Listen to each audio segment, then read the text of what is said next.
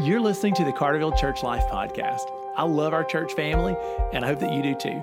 Our goal is that the episodes of this podcast would keep us connected and focused while we're scattered for our week on missions together. I hope that you're blessed by what you hear today.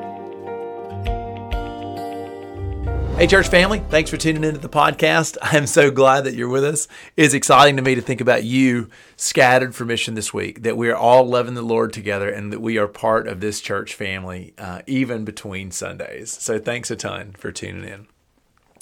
Today, I just want to talk about uh, children in the church, and I want to acknowledge that at Carterville, like part of who we are, is that we want to love our kids well. We want to disciple our kids well. Our vision is to see you know four generations of believers worshiping Christ together and discipling four generations at a time.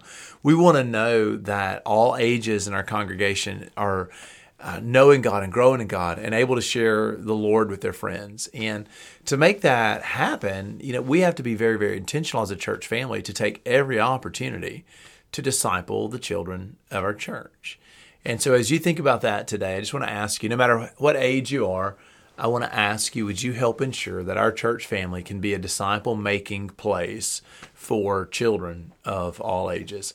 And we have some children who listen to our podcast. So if you're a sixth grader, fourth grader, fifth grader, seventh grader, man, as you listen to this podcast, I hope you just soak it up with a smile on your face, knowing that you are part of a church family that loves you and values your voice. So I want to read 1 Timothy uh, chapter 1, verse 1, just the intro just as Paul in verse 1 and 2 begins to address Timothy, his disciple. I want you to hear this. Paul, an apostle of Christ Jesus, by the command of God our Savior, and of Christ Jesus our hope, to Timothy, my true son in the faith. Grace, mercy, and peace from God the Father and Christ Jesus our Lord it's interesting to me that Paul identifies himself as a spiritual father to Timothy and Timothy as a spiritual son to himself. And here's the here's a reality from what we think that we know about church history, from what we read in the Bible and what the fathers have passed down to us. You know, Paul was never married. Paul never had any kids. So um, when Paul's writing this letter to Timothy, uh, he identifies Timothy and probably a world of other believers as his true children in the faith. And so, as I imagine what that means for us as a church, let me just sort of paint this picture. You are raising your children to the moms and dads in our church, um, or to the singles, or to the uh, individuals who you know are, are listening to this podcast say, you know, I, I, I didn't have any children. That was just not part of what God did in my life. I want you to hear me say this. This church is filled with spiritual sons and daughters that we're all accountable to, and I just I want us to do a great job uh, raising the next generation of believers. So we'll we'll pitch this a couple of ways. You know, the first thing I want to point out um, is that following God has always always uh, been a place um, where where kids were were welcome. I mean, this has never been a place only for adults, and I, will make that clear.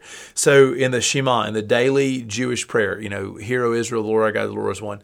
You know that daily Jewish um, prayer that God gave the Israelites in Deuteronomy chapter six. It is embedded in this context of teaching faith in a household. Like parents were supposed to be discipling their kids, and the core identity of Jewish people as believers in God um, included this mandate to pass that faith down in your house. So we have teachings from the Old Testament, things like this in Proverbs raise up a child in the way they should go. When they're old, they will not depart from it. A, a powerful and true biblical principle that is, um, it's one of those texts that is that is generally true. And I know we all know examples of somebody uh, who discipled their kids uh, when they were young, and and their children in their own will chose to rebel from that later. So it's not a guarantee, but it is it is generally very true. You move forward even into the New Testament, and here's Jesus, the rabbi, who's changing the world, and he's got time for kids. Like when he's in the temple courts and the children are coming to him, and all the adults sort of step in. You know, what does Jesus do? He says, "No, bring bring the little children to me." In fact, he encourages adults to learn from kids. I mean, we should have the faith of a child, uh, and and he warns adults to not steer kids astray. You know, he he tells us that it would be you know for someone to um, for someone to lead one of these little ones astray, it would be better for them to have a millstone tied around their neck and be cast into the sea.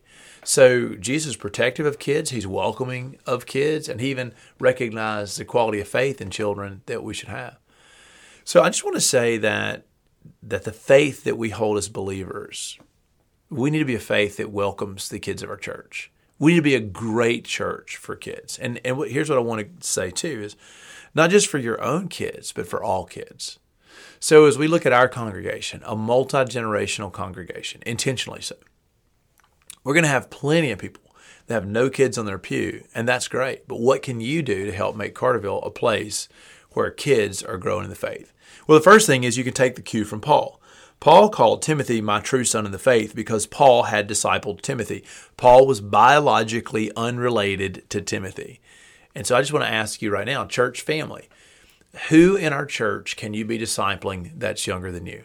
And for some of you, depending on where you're coming from, it, it may be a 30 year old mother, it may be a 25 year old father, but for an awful lot of us, it may be a college student or it may be a middle schooler or a high schooler that we can engage intentionally. What would that look like? Well, I think it could look as simple as you just beginning to pray and ask God to turn your heart towards theirs and turn their heart towards you, that you begin to carve out time you know, once a week or one every once every two weeks to to have lunch, to start text messages, to have intentional prayers for them to keep up with their spiritual journey, with their growth, to share your stories of faith, to answer their questions. Maybe God's calling you to be a disciple maker in a formal way, to be a Sunday school teacher or a small group leader uh, in our children's ministry or youth ministry. You know, I know I'm just coming off a week as a pastor um, where we had family led Bible school, you know, for uh, the entire week last week. And I got to see moms and dads gathered around their tables. I got to see a phenomenal team of Carterville volunteers do a great job carrying out Bible, Bible school. I'm super proud of you guys. Boy, y'all did a fabulous job. I can't say enough about how well you carried out that vision. It was a joy to me to watch children be led in church and know they're welcome and loved in church. I came right out of Bible school for youth camp. You know, Strode led uh, a group of volunteers and students to a, a, fantastic weekend at camp. It was just awesome to be at camp with our kids, just to play together, to do challenge courses and play paintball and have Bible studies. And it was amazing just to be a, away with the youth group and look at all these teenagers and to realize the potential in their life and how much pressure's on them, what kind of decisions they're making. But even to watch the high schoolers and just be praying that they would be mentoring our middle schoolers and then to wonder, well, who's mentoring our, our high schoolers?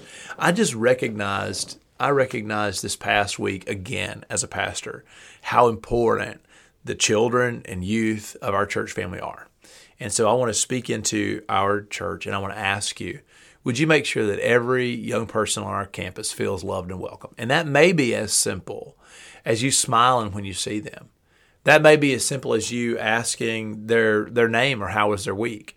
I know there are a couple of people in the congregation that may have a pocket full of peppermints, or I remember Chandra Sullivan used to have Smarties or candies in her purse. I don't know how big Chandra's purse was, but I know that when my kids were very little, it seemed like they could always find candy from Chandra. So thanks a lot, Chandra, for that. But one of the things that that did is it let our kids know they were loved here and that somebody somebody cared about them. I think about Gwen Perkins, how she she writes cards and letters sometimes to the kids of the church when they make spiritual decisions or just to encourage them. I think about so many of you in our church family who are excellent encouragers and disciple makers for our kids. I hear Paul's words Timothy, my true son. And I just wonder how many true sons and true daughters in the faith are being made at Carterville this year and in the decades to come. And I'm asking you, Carterville, will you do whatever it takes to make sure that our children at Carterville are loved and discipled, that the next generation grows to see Jesus for who he is? Coming out of Bible school, walking away from that youth camp, and knowing that all our kids are about to go back to school for another year in their mission field, it just emphasizes for me fresh how important it is to make disciples of the next generation. And I truly believe that in a multi generational church like ours, we all have a role to play. So, even for some of you who are looking at retirement and you might say, I've raised my kids, I'm done with that. Yes, you have. But I think you could still pray for the kids of our church or find ways to encourage them or at least smile at them. I know it's easy if you don't maintain this for church to be a place where kids feel unwanted or unwelcome or like they're always being told to slow down or sit down or quiet down or you know move down out of the way and, i just i don't know I, I i would love to see us lift them up that we would build them up that we'd raise them up So I want to encourage you, Carterville Baptist Church, let's love the kids that gave us, that God gave us. And before we go to meet King Jesus in the age to come, let's make true sons and true daughters out of the next generation at Carterville. So this Sunday, will you start looking around for the youth and children that God would put on your heart so that you could pray for those kids, pray for those parents, and start discipling the next generation? Carterville, thanks for being a great congregation to raise kids in.